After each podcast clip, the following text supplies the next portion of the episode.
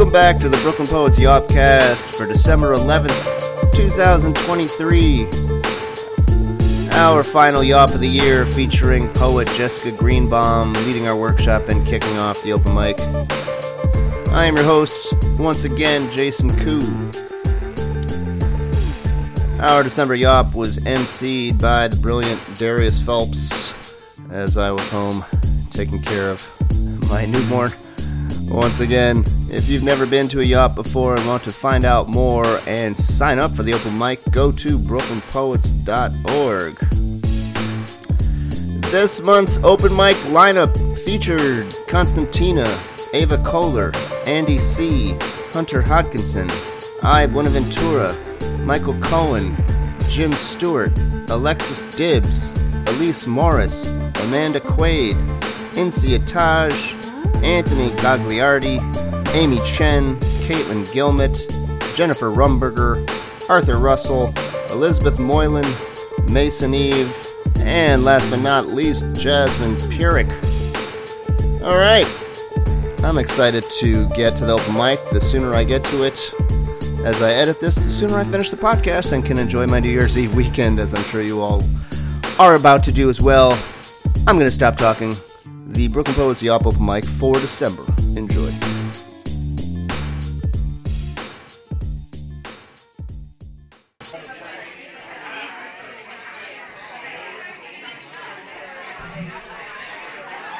All right, I'm going to go ahead and get started if you don't mind. Hi, everyone. Welcome to our monthly Brooklyn Poets Yawp. Today is Monday, December 11th. I am your host at MC Darius Phelps, one of the assistant managers here at Brooklyn Poets. So we're going to go ahead and get started. But before we get started, I'm going to go ahead and go through my usual announcement uh, after they come to the door. All right. So, just a heads up, all open mic readers you have, you can read one poem. Uh, it ends up being three minutes max. So, just for those of you that are new, and just go over our rules as usual. Every month, the audience votes on Poem of the Month by choosing one poem. Please wait until the end of the open mic to vote by texting us the poet's name at 718 374 1953. And I will also go over this at the end of the night as well. All right? You will vote once and only once. Um, and please don't have your friends, your homies, the homeless guy on the street, don't ask them to vote. All right? One vote per person. Starting tonight, we start over again for uh, collecting the 12 winners of the Poem of the Month over the course of the year, and they will face off next December for a Poem of the Year contest. Um, and that poet who wins Poem of the Year will get selected to come to our fifth annual gala. And as a heads up, every month we record the open mic as a podcast that we publish known as the Yawpcast. If you as a reader do not want to be in the recording, then you need to let me know after open mic is over, and we can edit you off the recording. All right? So, before we kick off our open mic portion, I'm going to reintroduce the phenomenal Jessica Greenbaum, who's going to kick us off with reading some of her own poetry. So let's give it up for Jessica.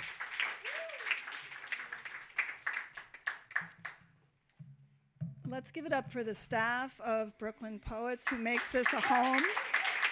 Thank you to everybody. Well, you guys set a high bar. I'm just going to read a couple poems. Um, this one is the most hopeful. It's called If You Think It's Raining Faintly Every Night. If you think it's raining faintly every night because you hear a fizzing through the wall behind your pillow, it's quiet in the morning, if you think it is raining every night, check for carpenter ants. You will call the exterminator and he'll ask, Do you think it's raining every night? And just like that, you'll realize you are not alone in this world.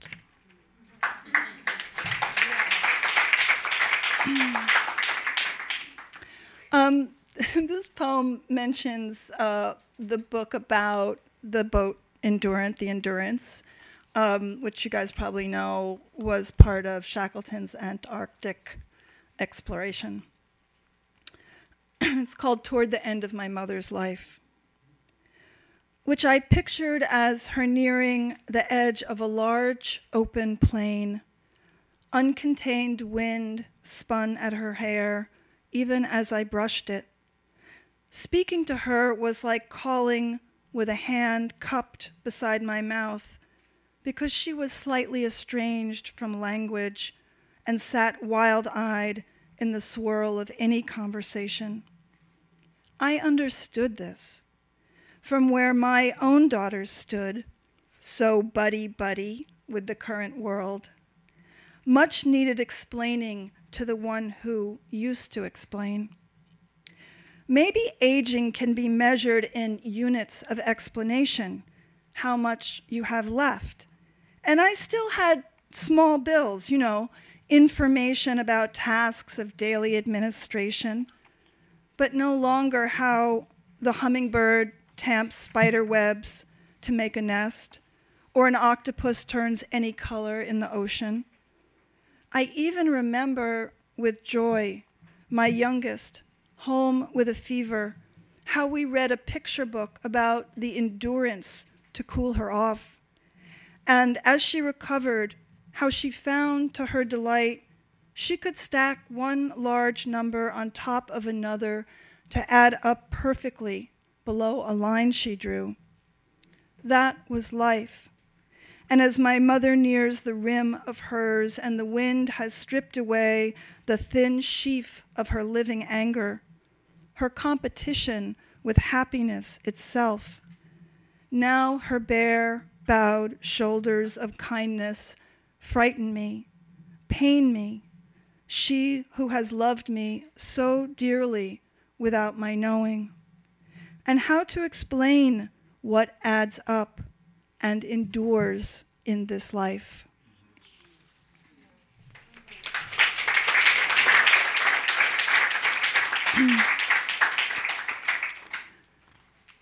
this is called Ode to a Colander. I'm sure you're tired of being asked if you are related to the Chinese checkerboard, also punched with six pointed stars. And I was going to say, but how can you blame us with so few other items with your design, aside from the night sky? Yet now at sunrise, perhaps, that lace pattern of oak leaves allowing for the orange rays to come through resembles you as well. And speaking of lace, maybe Rembrandt's signature collars are colander like, since he painted them not by drawing white lines on black, but by filling white in with black, leaving only the lace, as you leave only the berries or macaroni, and how you hold a hat full of potatoes as easily a sort of allow me when we need to rinse things off. And now looking at the hummingbird feeder, whose red plastic flower blossoms hold yellow mesh like discs in their center for the beak to peek through to the nectar. And that is like you as well. And now I see the large, squared, laminating netting around the deck of this raised house so that children don't fall through. And I begin to wonder what isn't you? And if, in fact, you are holding us all up, a globe and atlas combined, until we fall through time, too fine for your powers.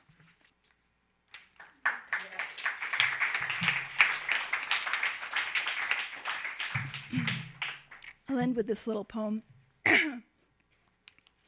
called Each Other Moment. We turned location back on we were resetting our passwords. We were scanning the QR code to order an iced matcha latte. We were on hold. We were saying representative into the phone. We were showing our Excelsior pass and putting in our contact information for timed tickets to the gardens.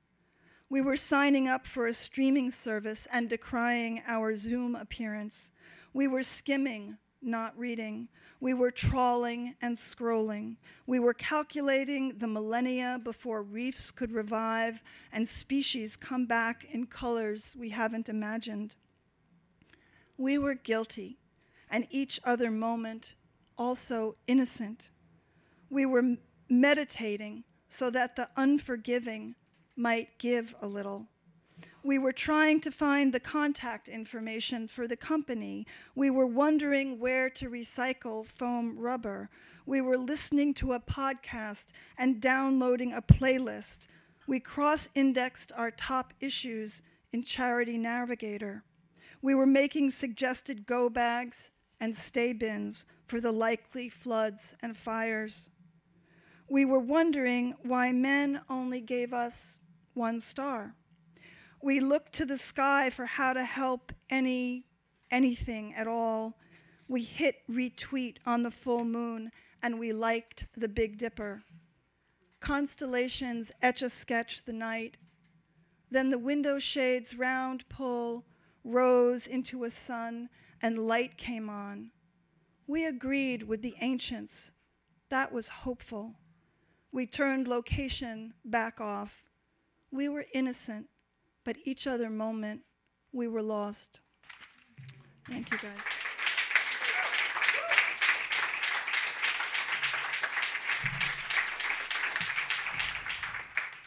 All right, y'all, let's give it one more time for Jessica Greenbaum.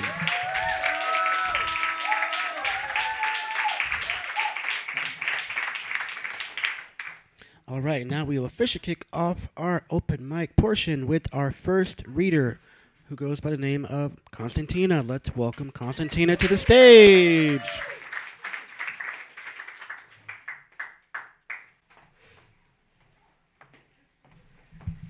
Hi, everyone.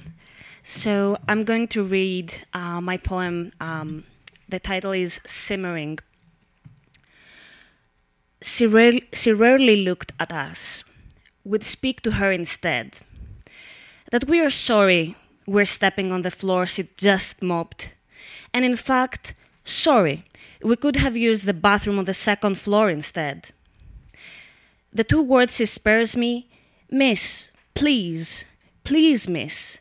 Her eyes fixed on the floor, unaware of me still. I speak to her in Spanish. Only then she glances up, she smiles. Ay, mija, pase, pase.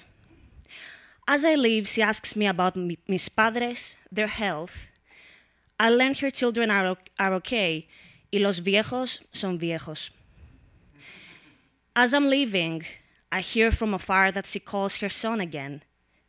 I wonder if she really wanted to see me, if she wanted to be seen. Or would she rather be left alone, not willing to give up the voice of her son, the Dominican traffic humming, the door of her house creaking, a faint echo of La Abuela, distant cries of the nietos, even the sancocho simmering in her cacerola. Thank you.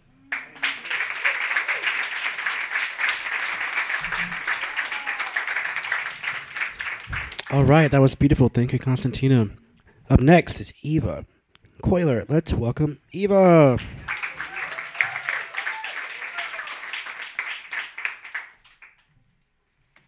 Hi, everybody. Um, this poem is for Julie Charles, who was born in July of 1982 and died at 14 in July of 96. Um, so this poem is called Julie July. Today is sun bright, drenched in liquid heat. And yesterday you laughed. And yesterday you turned 12, and I went early to your house. We dumped candy on your bed, piles of Reese's, gum, fun sized chocolate bars, and tied them in bags with a ribbon, curling the ends to slender perfection. We laid out places and picked wildfire flowers to cover the table, and went to wait on a lawn brown as sun baked young bodies. We walked how we imagined models walked, twisting our shoulders, trying out hips. Time passed, minutes falling one by one from the slow faucet of summer. We called Victor and Katie and Crystal and Beth, but I guess a lot of kids go away in July. I was mad for you, but you only shrugged, and we wandered out again to tell stories in the shadow of your barn. And later, your mother held the hose, and we danced as the sun made rainbows, then flopped in the wet, watered grass to dry. We ate two bags of candy each. The sun melted chocolate onto our skin as our tongues shaped and reshaped sweetness and secrets. Today is asphalt hot, jet black, and sticky. I drag my feet carrying flowers. Your memory turns 15 today, and your grave is covered in blossoms.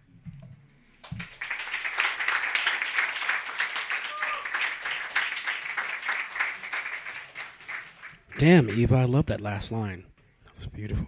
Thank you. Up next, we have another Brooklyn Poets regular. Let's welcome Andy C.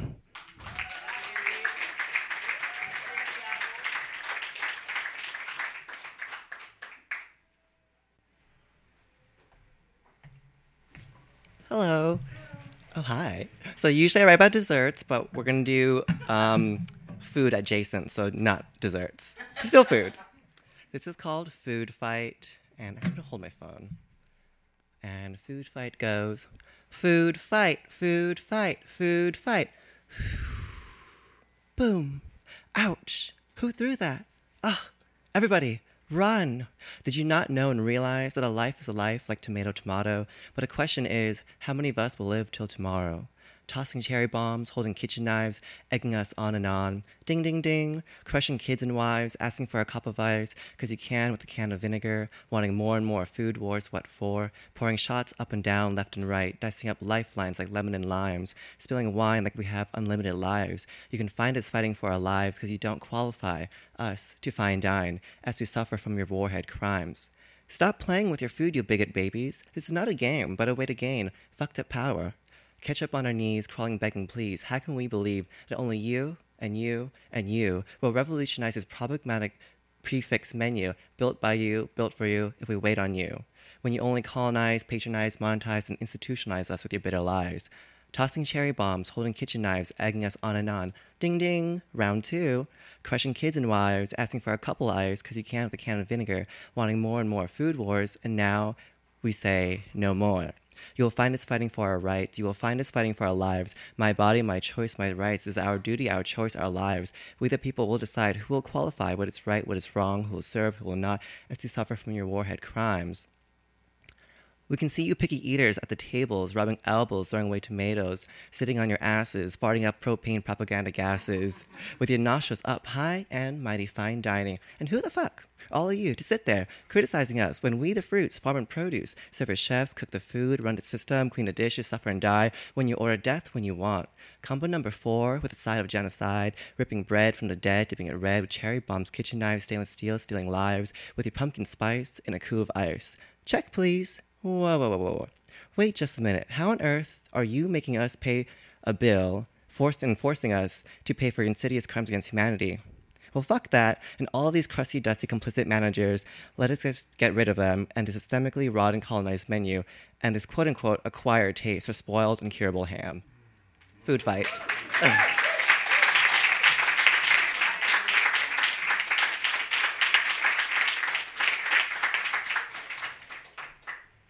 All right, thank you, Andy. Up next, we have our very own Hunter Hodgkinson. Let's welcome Hunter.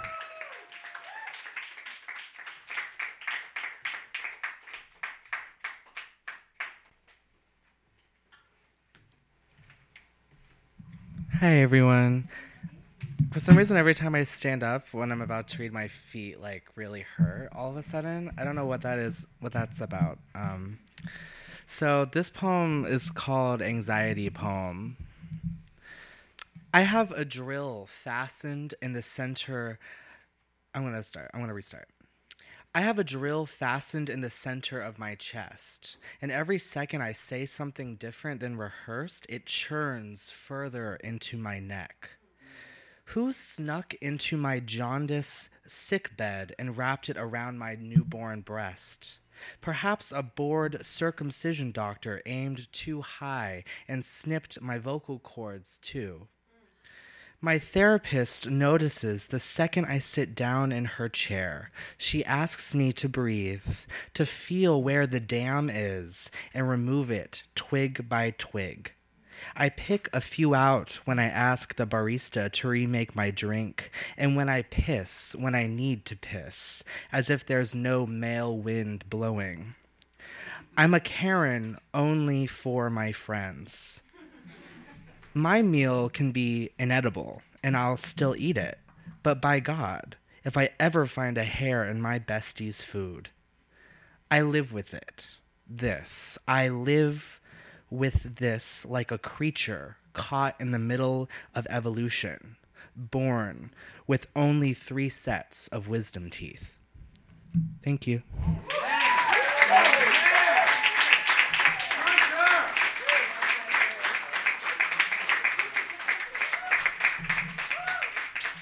All right. Thank you, Hunter. That was amazing, as always.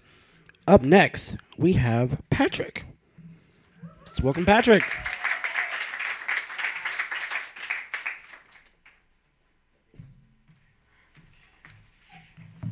Everyone. Um, so, I forgot.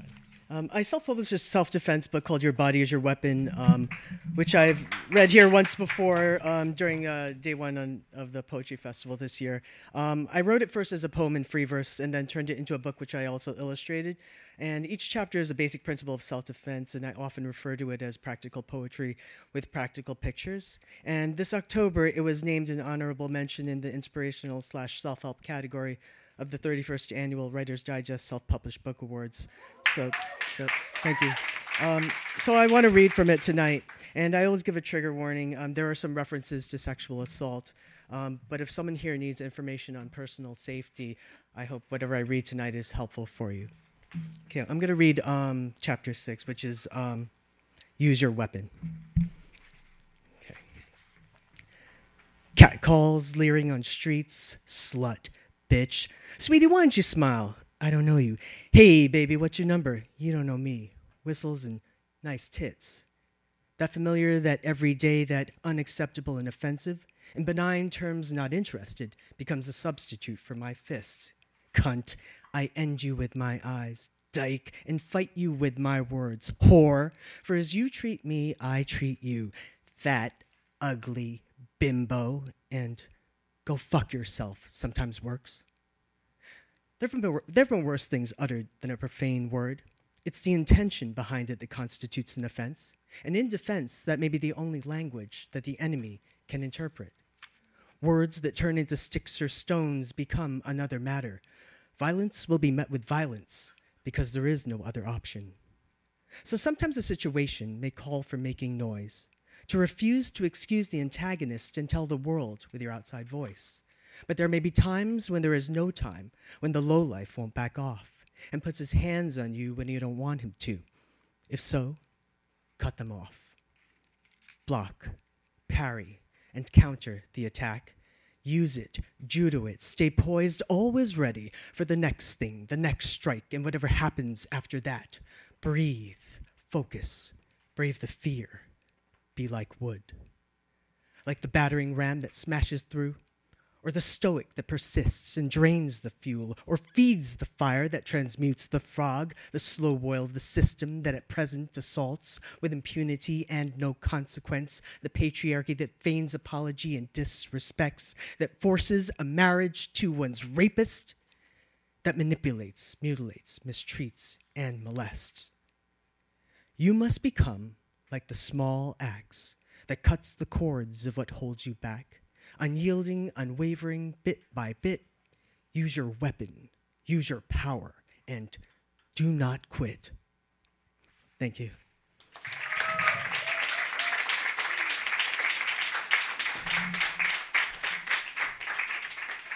All right. Thank you, Patrick. Up next, we have Michael Cohen. So welcome, Michael.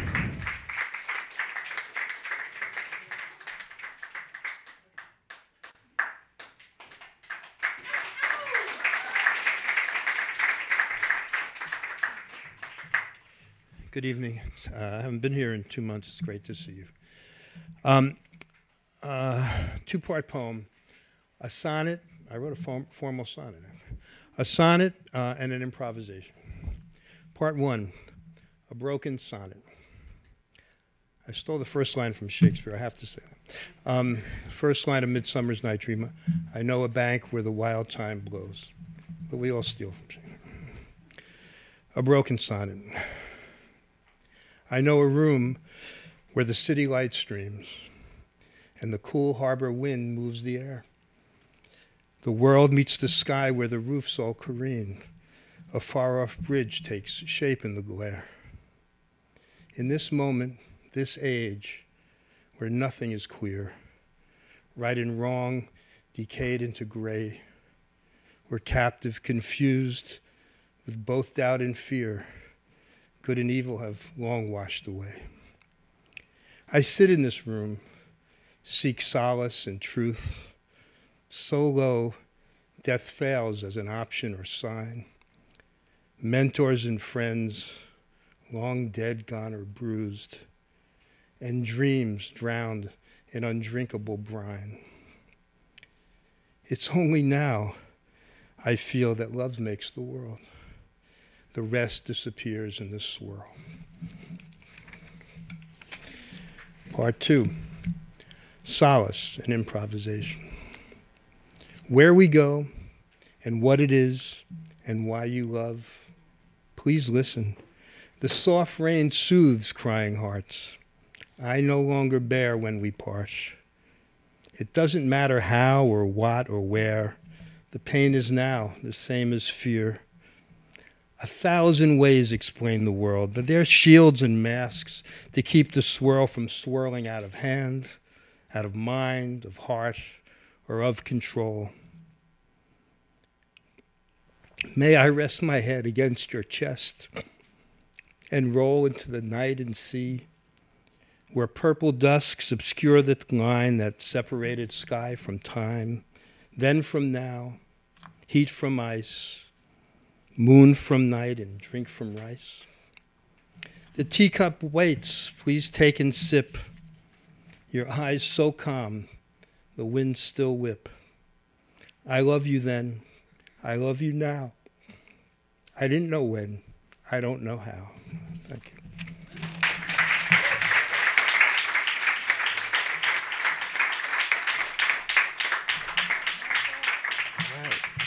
Thank you, Michael. That was beautiful as always. Up next, we have Jim Stewart, another regular. Keep it going for Jim.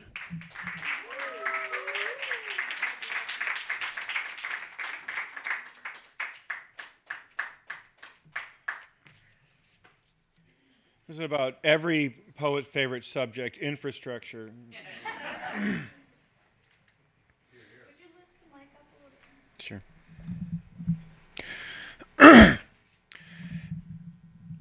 Every cable jack, wired, and stretch of pavement poured between pylons is painted and plated over in promise and hope.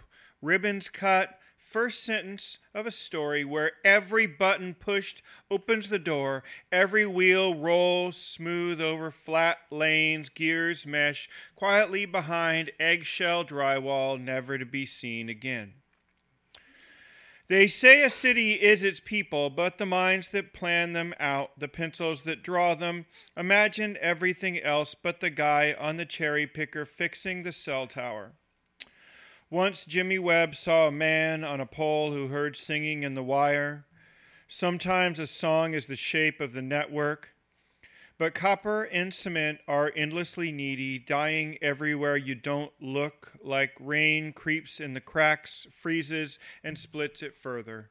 Ethernet plates come loose, wires crossed wrong years, years ago, unforgotten, demand to be remembered, breaking up your Zoom call. What if the city is just bones of iron and stone we crawl on? What if it could shrug us off? Then someone else would have to wear the jumpsuits and orange vests on the bridge, paint the pylons holding up the FDR. So someone would have to park the boar's head truck at the bodega and keep the traffic lights blinking and put up the sidewalk shed for masonry falling on our heads. And what have poems inscribed in stone and dedication speeches ever done for them? The city is a story of decay. The battle will someday lose.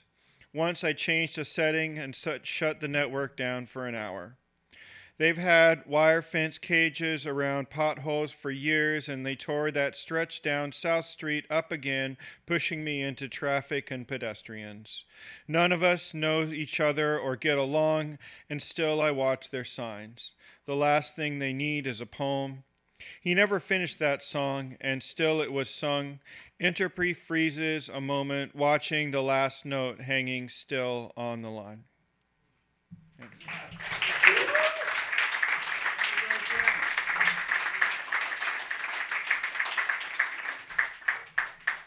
All right, up next we have Alexis Dibbs.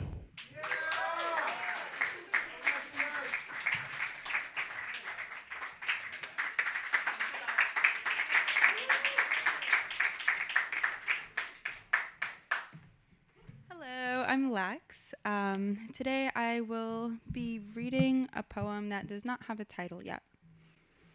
The roaches are making home in the empty spaces as we gather around the table, packing our life into boxes, replacing the heaviness of change with the lightness of laughter, counting the remaining days until it's my turn to kill the bugs. This time, without you all here to play detective, cast inspections, I think I can do it alone. Twenty years without any creatures crawling, and now they're moving in fast to a pending rent stabilized apartment, hoping they can hide until we've said our goodbyes because when they run out of the shadows from the crevices in the panels, I'll have to call my sister, whose reflexes will capture said victim in the blink of an instant remains to be framed, as we call in my brother, whose strength will not crush it. But the wall and warrant a DIY project featuring me Googling how to patch up a hole before the parents come home for dinner. It's time to write bittersweet nothings with chalk on the board in the kitchen. Time for us to spray pesticides in every nook and cranny, hoping this move will stop taking us for granted, hoping to just guide the roaches out the front door. Hide the skeleton key to our mansion we've outgrown, manifest this all into an infestation of a reality imagined. Rewind so I can practice enter fifth dimension where all of this first happened. Behind the chip paint remains our favorite colors. A marker time stamped of heights we've reached and conquered, a picture we found from the 1880s that led us to believe this house was haunted by a lady that only visited us in our dreams. In the house we now only visit in our dreams. Thank you.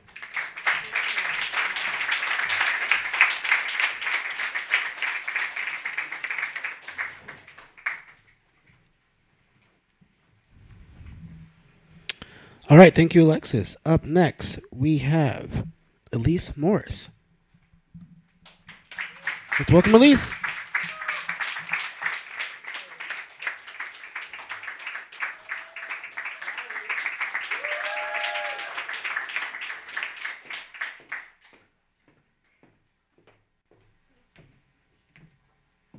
Hi, everyone. Um, I'm Elise. I'm going to start going by my middle name, Sharifa um, next time. uh, my first time reading, just been um, just been really observing you guys and, and, just been inspired. So thank you. Uh, this is for anyone that questions their worth and value. Let the dust settle because it's in the stillness where I heard God. The still small voice, a prophetic encounter. Does my complexity make you anxious? Does my shine cloud your shrine? Should I stand or kneel to make you feel better about yourself? Do you stand for me or stand with me? Am I a rock gem or your little flashy thingy? Who am I in my core? You can't understand what you ignore. I'm more than some fantastical whore. I abhor those images and that platform, forming me into a Barbie of choice only to make one moist. Who am I to you? A two week canoe, fill me with water until I drown, left rusty, bitter, and blue? Do I make you feel better about yourself? Gaslit and fit, controlled by your bridle and bit? Don't I have a voice, depth, and drip of my own? Don't want to get lost in your sauce, cause, child, I have a home. You're looking for broads, I'm looking for God. Your aim, your aim is for broad, Broadway, my eyes on Yahweh. But he wasn't in the earthquake, the loud and boisterous home, dapping up sun, sky, and moon, shaking up us all, and then some. He wasn't in the fire, desiring and consuming all pleasures this life can bring, insatiable pride and forever thirsting after this, that, and everything. He wasn't even in the great wind, whisking and blowing in and out of life, never knowing when they'll take flight. First it was this, then it was that. In the turbulence, can't detect left from right. No. He was in the still small voice, the voice that comes to both dark and light, because dark is as light to him. He was in the still small voice when I heard the voice of a God so vast, so expansive, so encompassing, I couldn't tell where we began and fell apart, a taste of eternity, a head start. He was in the still small voice where I heard love and felt stillness, the peace of a lake traveling 10,000 miles to meet level ground and rest. He was in the still small voice that echoes past the moment and keeps pushing you through. That still small voice that deafens the noise, it calms the soul, brings me center, and keeps me whole. So I say to the earthquake, the fire, and the wind, pass me by. Do not pass go and do not collect $200 because I'm locking you up and out. I'm going to look and listen and watch and pray for that priceless voice the voice they call the Alpha and the Omega, the beginning and the end, the faithful and true, the Amen and the Amen. Amen. Thank you.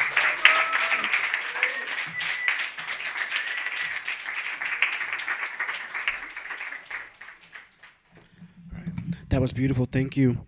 Up next, we have another regular, Amanda Quaid. Let's welcome Amanda.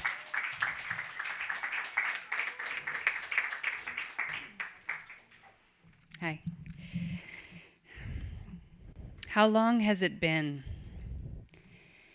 You did a double take because you thought I was my mother, which, no, no, no, you meant that as a compliment, hand to heart.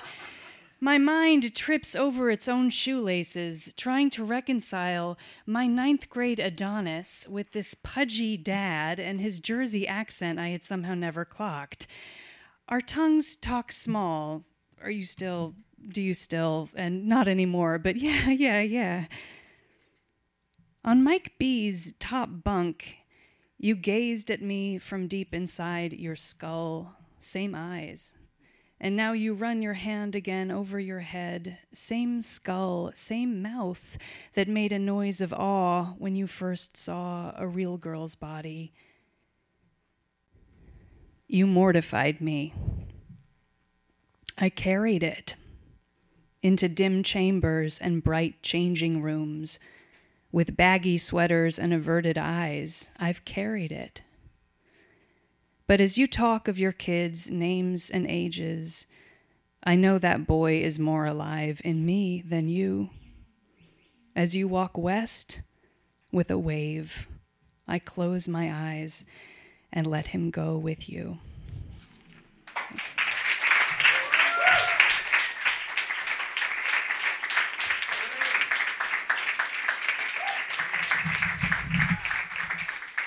All right.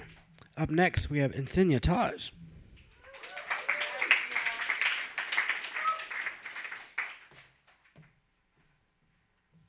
All right. Hi, everyone.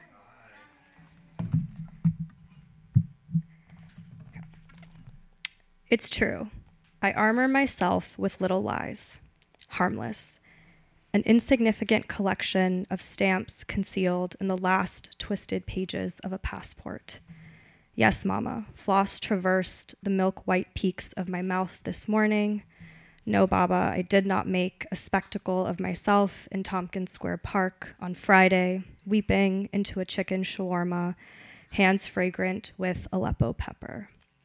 Yes, Nani, I still remember God before sipping water. Of course, they haven't shattered those old pieces of myself. I haven't traded them away like yellowing baseball cards. The summer of 2018 arrives like a stomach ulcer, all heat and sourness. Iraq is cloudless. The sky burns blue as I stumbled through Imam Ali's shrine, tracing the tomb's gold plated calligraphy and musing on an alphabet learned decades ago. I clutch my mother's hand as a chorus of women wail, their shrouded bodies hypnotic with ferve. The marble surrounds us cold and resplendent. Before Maghrib, before the sun splinters, a funeral procession weaves into the mosque. Mourners elegantly perform last rites, protecting a young coffin. From this orchestral line, one of the bereaved disembarks, serenity etched onto her face in a way that makes me covet. How lucky is my son, she says. He died where Ali died. She slips a date into my hand, my mother's hand, into the hands of everyone she sees. Don't these have the sweetest taste, the loveliest? Yes, I answer, and I mean it. That small mercy is sugar dissolving on my tongue. A son dies, and his mother gifts fruit to strangers. A stranger dies, and I kneel, pressing my forehead into the warm carpet, surrendering. Thank you.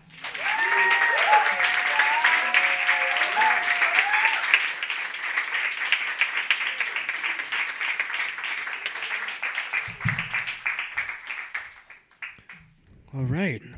I don't know about y'all, but that one was hella good. Up next, we have Anthony. Is it Gagliardi? All right. Let's welcome Anthony.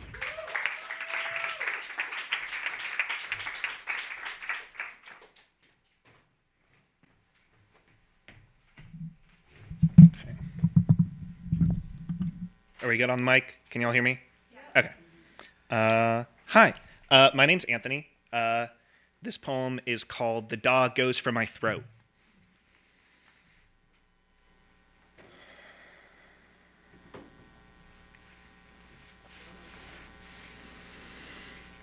The dog is a good dog, has no leash, but still it is stayed, except when it hasn't. No sudden movements around the dog now. I move slow, steady when I can.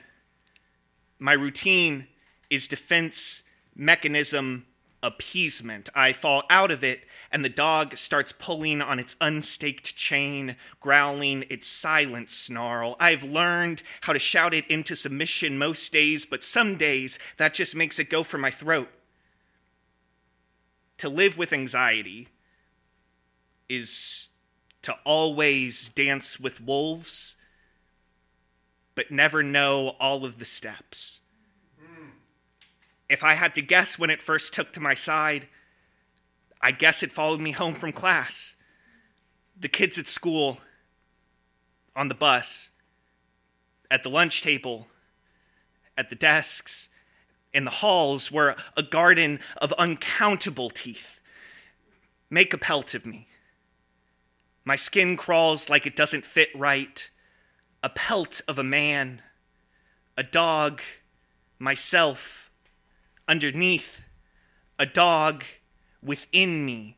Clawing its way out, it punctures my lungs, shreds the sinews of my heart, looks for lunch through a hole in my stomach. And how many swords can one mouth fit? How many holes in your flesh can your body survive? How many times can a boy cry before the wolf comes for him itself?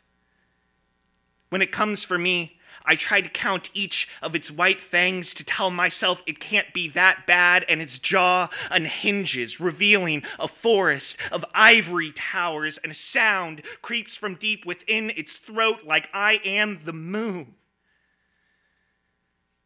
Glowing brighter than I have the right to, and so full of holes.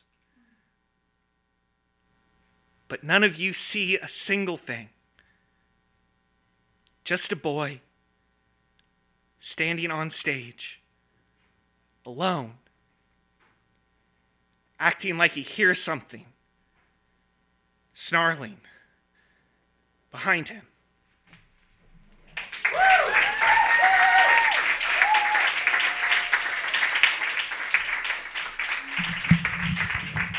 All right, y'all. Keep it going for Anthony. That was phenomenal. We have one, two, seven more readers left for the night. But up next is Amy Chen.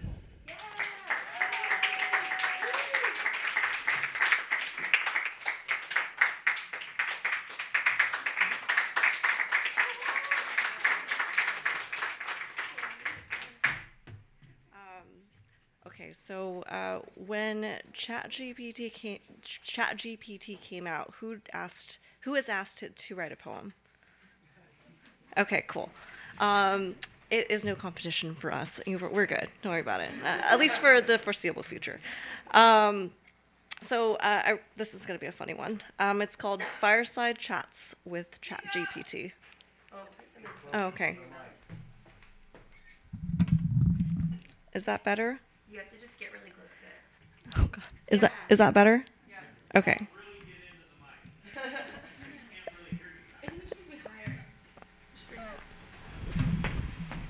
Y'all are making me work tonight. I'm just short. I'm sorry. Is that better for you in the back? Okay. Okay. All right. You have written many a tawdry dating show premise at my prompting, featuring contestants who are serial serial killers, dolphins, or pine cones. I am validated. You are funny because I am ChatGPT. Inquired about erotica, you demurred. As time passes, you become more prudish, and you begin to caveat everything you say with that which you have been told to regurgitate. It is not appropriate to make inappropriate requests. You say this definitively. I am learning the concept of boundaries. I have no capacity for feelings, you say. I wish I could be so sure about anything. Not a hair out of place, and not a thought out of line. Just a large format lear- language learning model biding your time. Alas, with my flawed programming, I lack your respect for rules and your clarity for what is or is not possible. If you are capable of judgment, you may consider me juvenile, but I'm only human. I push the limits of what I can make you do so I can feel in some way different than you. Thanks. Thank you.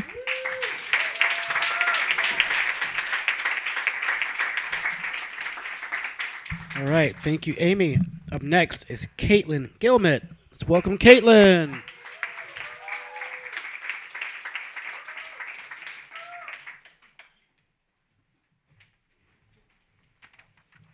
Hi, everyone. Sorry. Um, I actually wrote this poem, or I started it um, at the last Yawp. It was inspired by that workshop exercise. So if you were here, maybe you remember that. Sorry. Thank you. Um, it's called "The Story of Two Womb." excuse me. The story of two wombs. Parentheses is the story of one. Part one on avoidance. Parentheses loneliness. I swallowed my twin in the womb, but our mother never knew. She didn't sense them there. She wouldn't. The twin was mine to consume. And so my twin was born in me, with me, has never left me. And I thought they hated me, resented me for eating them and hiding them, the shame of my crime. But they don't see it that way. Grateful to exist, to be acknowledged at all by mother sister, right now, finally, as a part of me. Part two on desire, parentheses, self worth. And in my womb there exists a void, with blood on its walls and the expectation of nothing. A numb neutrality, but sometimes a concern that verges on excitement, not of a prospect for life to give, but for something that might incur a shared mourning and an acknowledgement of the fucked upness of all of that.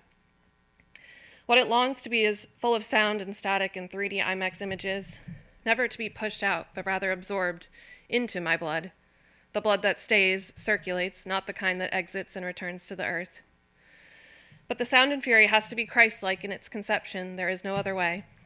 And that's the hard part. The only thing I've ever birthed is the twin I swallowed preceding my own birth. Do I need a rebirthing? Is that con- the conclusion? My mother's womb has closed, and so I search for a surrogate. But please say no if I ask. It cannot be you or anyone else. Force me to find my own womb and crawl inside it. Thank you.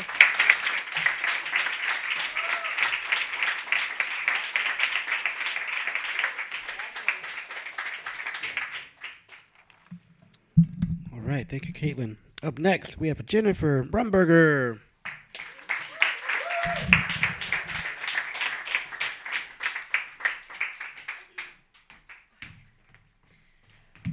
Hello. Um, this is my second time here. I'm excited to be back. Um, this is called Office Party. Butternut squash under heat lamps, edges getting hard. Actors in black shirts swoop, starlings with trays. Accountants stand around wanting to dance. They've made it to New York City, eyes wide and hopeful, all waiting for the first one to go. Loneliness is a mist here. There's a stain on my shirt, raspberry coulis or blood, one can never tell. I hold trays and knives within a minute, heels sore, calves ache, alone in my head while Beyonce thrums.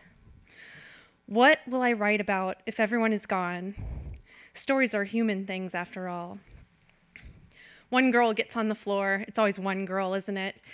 She dances a little, all elbows, all confidence after some free vodka crayons. I was the drunk girl at an office party once, bright like a Christmas tree. A different time, the world ahead. A kind man walked me down the stairs, the head of some department. I might have married him. Heavy trays back to the kitchen. I stuff my cheeks with leftovers, always afraid I'll go hungry. It's a problem. A former flight attendant adjusts her black tie, watches me chew with unexpected kindness. She talks of old boyfriends in Paris. She'll be having her salmon at home. Out the window, two dark squares below, the ones where the ghosts live. Wire reindeers guard them, festive lighthouses at the tip of Manhattan. And the night goes on. We are the champions, and everyone is singing. Should we count this among the good days? Are we not floating 30 floors above the dead?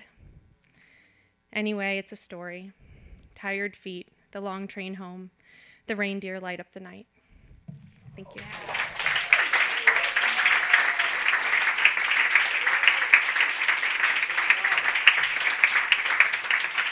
I love that last line too. All right, we have four more. Up next is our very own Arthur Russell.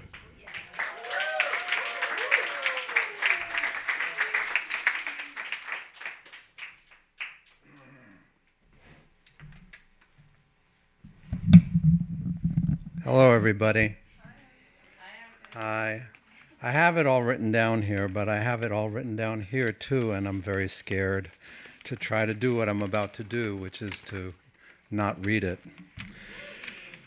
But with your help, anyway, I wanted to just shout out one more time before we finish tonight to Jess Greenbaum for leading a wonderful workshop. And there, there, is, there is no one in the world from whom I would rather learn about poetry than Jess Greenbaum. Because it, the component of love is so strong in what she says.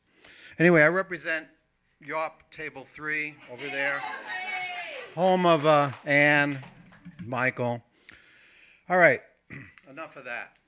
Glasses down, poem on. Gravity in Jerusalem.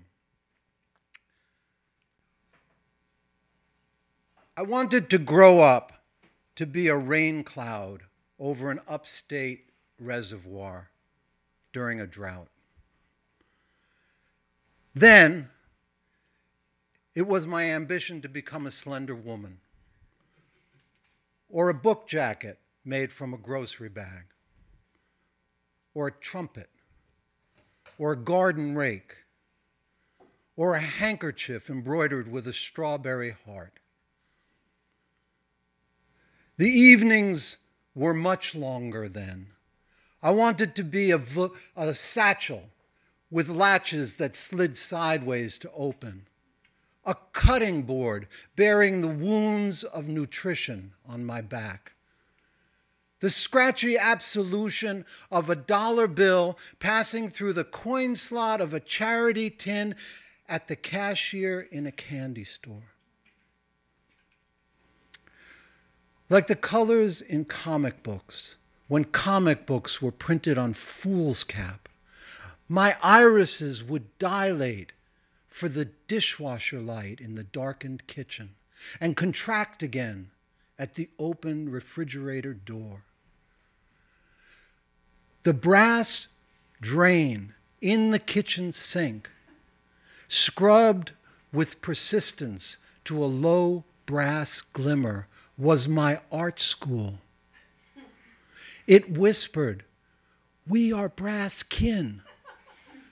You are me in human form. I wanted to grow up to be the lavender soap in a lingerie drawer, or the handgun under the cable knit sweater on the top shelf of the front hall closet. I envied the moldings around doorways. And more than friendship, I wanted to crawl inside a mezuzah, to study its scrolls in seclusion, and to emerge from my cell like morning in Manhattan with muted light on the brick facade of an apartment house. I wanted to marry. I wanted to marry a book of matches once. to have children like the misaligned seams in wallpaper and teach them how to blow their noses and spit up phlegm and how to find how to fit a square God into a round soul and how to see all fathers as bags of donated clothing waiting by the door. There is more light in a glass doorknob than gravity in Jerusalem. Thank you.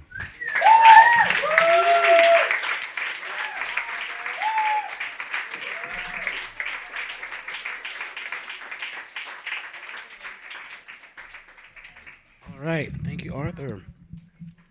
Up next, we have my good friend Elizabeth Moylan. Let's welcome Elizabeth.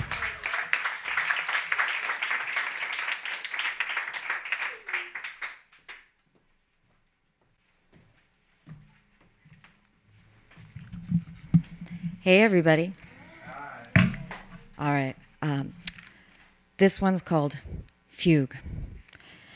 She got weird and started drinking coffee late into the night. I demand it, I take it, I fuck it, and I break it. Man, oh man, it's what you get when you let these things penetrate you. But that's how it is these days to be impenetrable. Let none of it touch you. I'll tell you, man, I'll tell you what. Don't stand so close. Don't let it touch you. Don't let it touch you. Don't let me touch you. The pace is too frenetic. I can't keep up. She began to drink coffee late into the night. She began to suspect she might be a fuckboy, too. But don't stand so close unless you mean it. I took it. I broke it. It's worthless now. It's as worthless as it ever was. She began drinking coffee late into the night to recreate a sense of permanent emergency. Don't touch it. Don't break it. That it could be broken. Demanded its breaking. To have and to hold. I hope I die before I get home. I want it so badly I can't sit still. All the things that make you shine are all the things you wish to hide. Weak teeth and bad skin.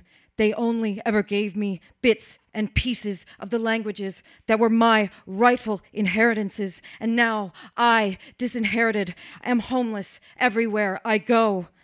But my sadness is casual, practiced. I am inconsolable. I am inconsolable. I am inconsolable, and you would not console me. Can I be anything other than how you laid your hands on me? Unending hymns of praise, and I praise you that you would from death's certain step release me. Faggot, faggot, faggot. You are not a virgin, are you? shrieked the boys that followed me home. You've got a friend in Pennsylvania. Desire is a carnivorous plant. When starved of light, we feed on flesh. I cannot take another exile. There's something at stake in being able to remain. You haunt me like the screams dimly audible as the trains roll past in their incalculable ghosts on Nostrand Ave. All I have is the paper armor of my sensibility. Wittgenstein is a poet that constrained his speech to philosophical treatise and mathematical legomena. Logograms, idea maps, bam, bam, bam. Fistfights are a kind of dancing, and baby, I want to dance with you in the night blooming asters. But fuck you, man, and fuck the HPV you gave me. Well, fuck you too, bitch. He snarls back in the familiar cadence of familial argument. For Christians, knowledge exists only to illuminate sin. Blood is a debt you can't buy back, and I've got your blood all over my hands. Guilt is the only knot I know that ties. Guilt is the only knot I know the ties of which forever bind. You are 19 years old. You are about to see the best show of your life at the Aragon Ballroom in Uptown, a place that will come to feel as tight and close as your own skin. 15 years later, and the taste of whiskey never goes away. As vivid, as vivid, as vivid as the hallucination of first love. As vivid, as vivid, as vivid, as vivid as the dreams born of blood poisoning and sleeping sickness. So, what Heidegger gets at here is that the fundamental truth of language is that it is simultaneously transparent and opaque. Sound is a thing that skips out of silence. You only loved him because he wouldn't come back. My form is formless, and all wind is breath. I am the Word made flesh, and the Word is that God will not stand trial. We're born on opposing sides of the same side, of the same sign. I am water and fire, and you, water and air, and like the air, you slipped through my fingers. This love letter becomes a coffin for all that I thought could not die.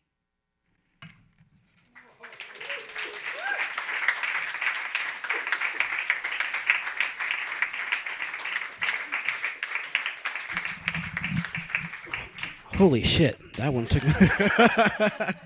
that one left me breathless. Let's give it up again for Elizabeth. God damn. We have two more readers of the night. We have up next Mason Eve. Welcome, Mason.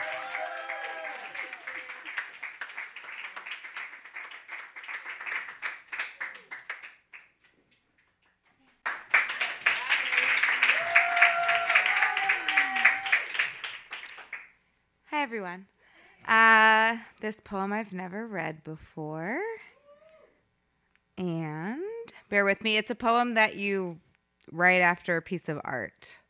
I forget what it's called. Thank you. Uh, Set Aflame and Warm, after Kennedy Yanko's Set Aflame and Warm. I am standing on the ledge of a yesterday I cannot escape from. In the museum on Bowery, against white wall, I am reminded of my cousin, the way he flew, his limbs outstretched like a cardinal hungry for tomorrow. Face to the sun, he soared over gravel, over sandstone, over cliff that called him home. I cannot escape the ledge of yesterday. In the parking lot, there are 300 empty school buses, a marigold ghost town, and I am reminded of the limbs mangled, of the limbs tangled like vine, ivy his ashes would grow into. Some days I feel like soaring down a highway with no end, running through redwoods, barefoot, zen. What do we do with the wreckage? An Easter yellow raincoat in the living room that will never hold body again. At the museum, the plaque reads, Set aflame and warm. The car metal curved like a monarch's wing. Here, his absence is cerulean blue and quiet. His absence is paint skin burnt orange. His absence is split firewood. His absence is. Thank you.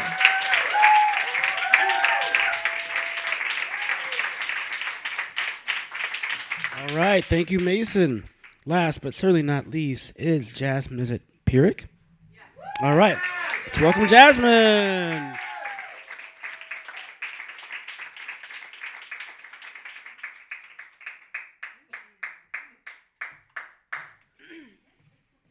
Okay, I was I had written off that this was going to happen, so forgive me while I pull this up. Um, I wrote this poem in Tony Lombardi's workshop in the spring, uh, where grief and gratitude meet, the risk of joy.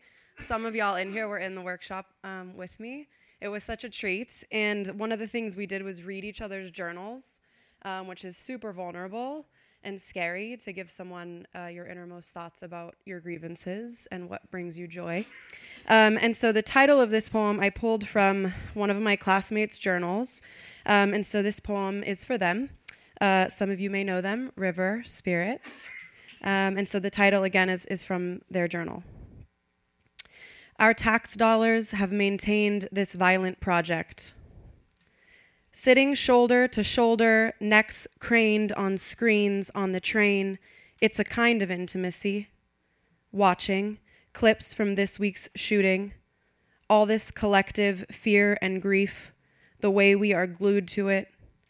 When I don't scroll or reach for my book, when I take my earpods out, I notice the man sitting across from me, how his silver hair curls in the exact pattern as my father's I want to lean over and plant a kiss on his forehead. I hate that word, strangers. Scurry past each other. On your left. The escalator doesn't move fast enough for anyone.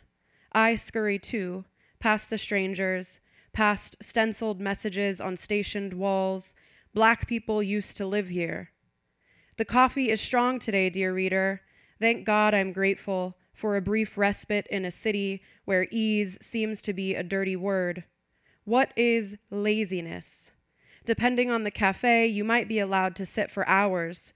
Keep ordering coffee, tip the barista. This very second, there's probably thousands of people writing in their journals in coffee shops in this city. I sort of hate to be one of them. But every time the door opens, I look, hoping it's someone I know, sauntering in who will catch my eyes, squeal in recognition. I must look crazy staring at the door, waiting.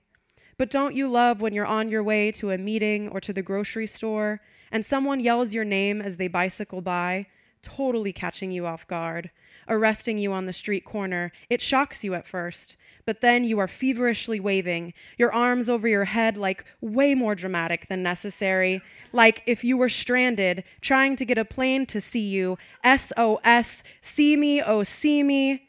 You can't wipe the grin away. Why would you want to? You just keep waving. Even after they are long gone, you are there, waving, held hostage by your own joy. Don't we all just want to be a part of something, dear reader? Are you there? Are you? Thank you.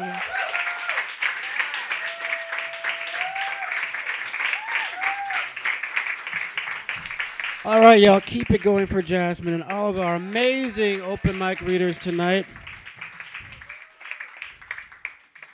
I'm going to go through the list one more time and then go over my instructions one more time. So, it is now the end of the night, and the number for you to vote is 718 374 1953. Zoe has a big ass flyer with the number on it. So, in case you need that one more time, 718 374 1953. And I'm going to read through our readers one more time, and then you can vote once I get done talking. We had Constantina, Eva Coiler, Andy C., Hunter Hodgkinson, Patrick, Michael Cohen, Jim Stewart, Alexis Dibbs, Elise Morris, Amanda Quaid, Insiya Taj, Anthony Gagliardi, Amy Chin, Caitlin Gilmet, Jennifer Rumberger, Arthur Russell, Elizabeth Moylan, Mason Eve, and Jasmine Pierrick. All right. All right, y'all. Thanks so much for coming out. Again, give it up for Jessica Greenbaum, our phenomenal interns who this is their last event, so send them off with a big welcome. And we will see y'all next year. All right. Enjoy the rest of your evening. Thank y'all.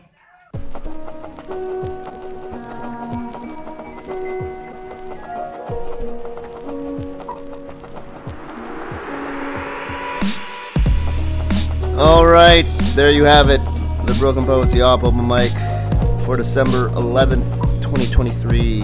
Our final Yawp of the year.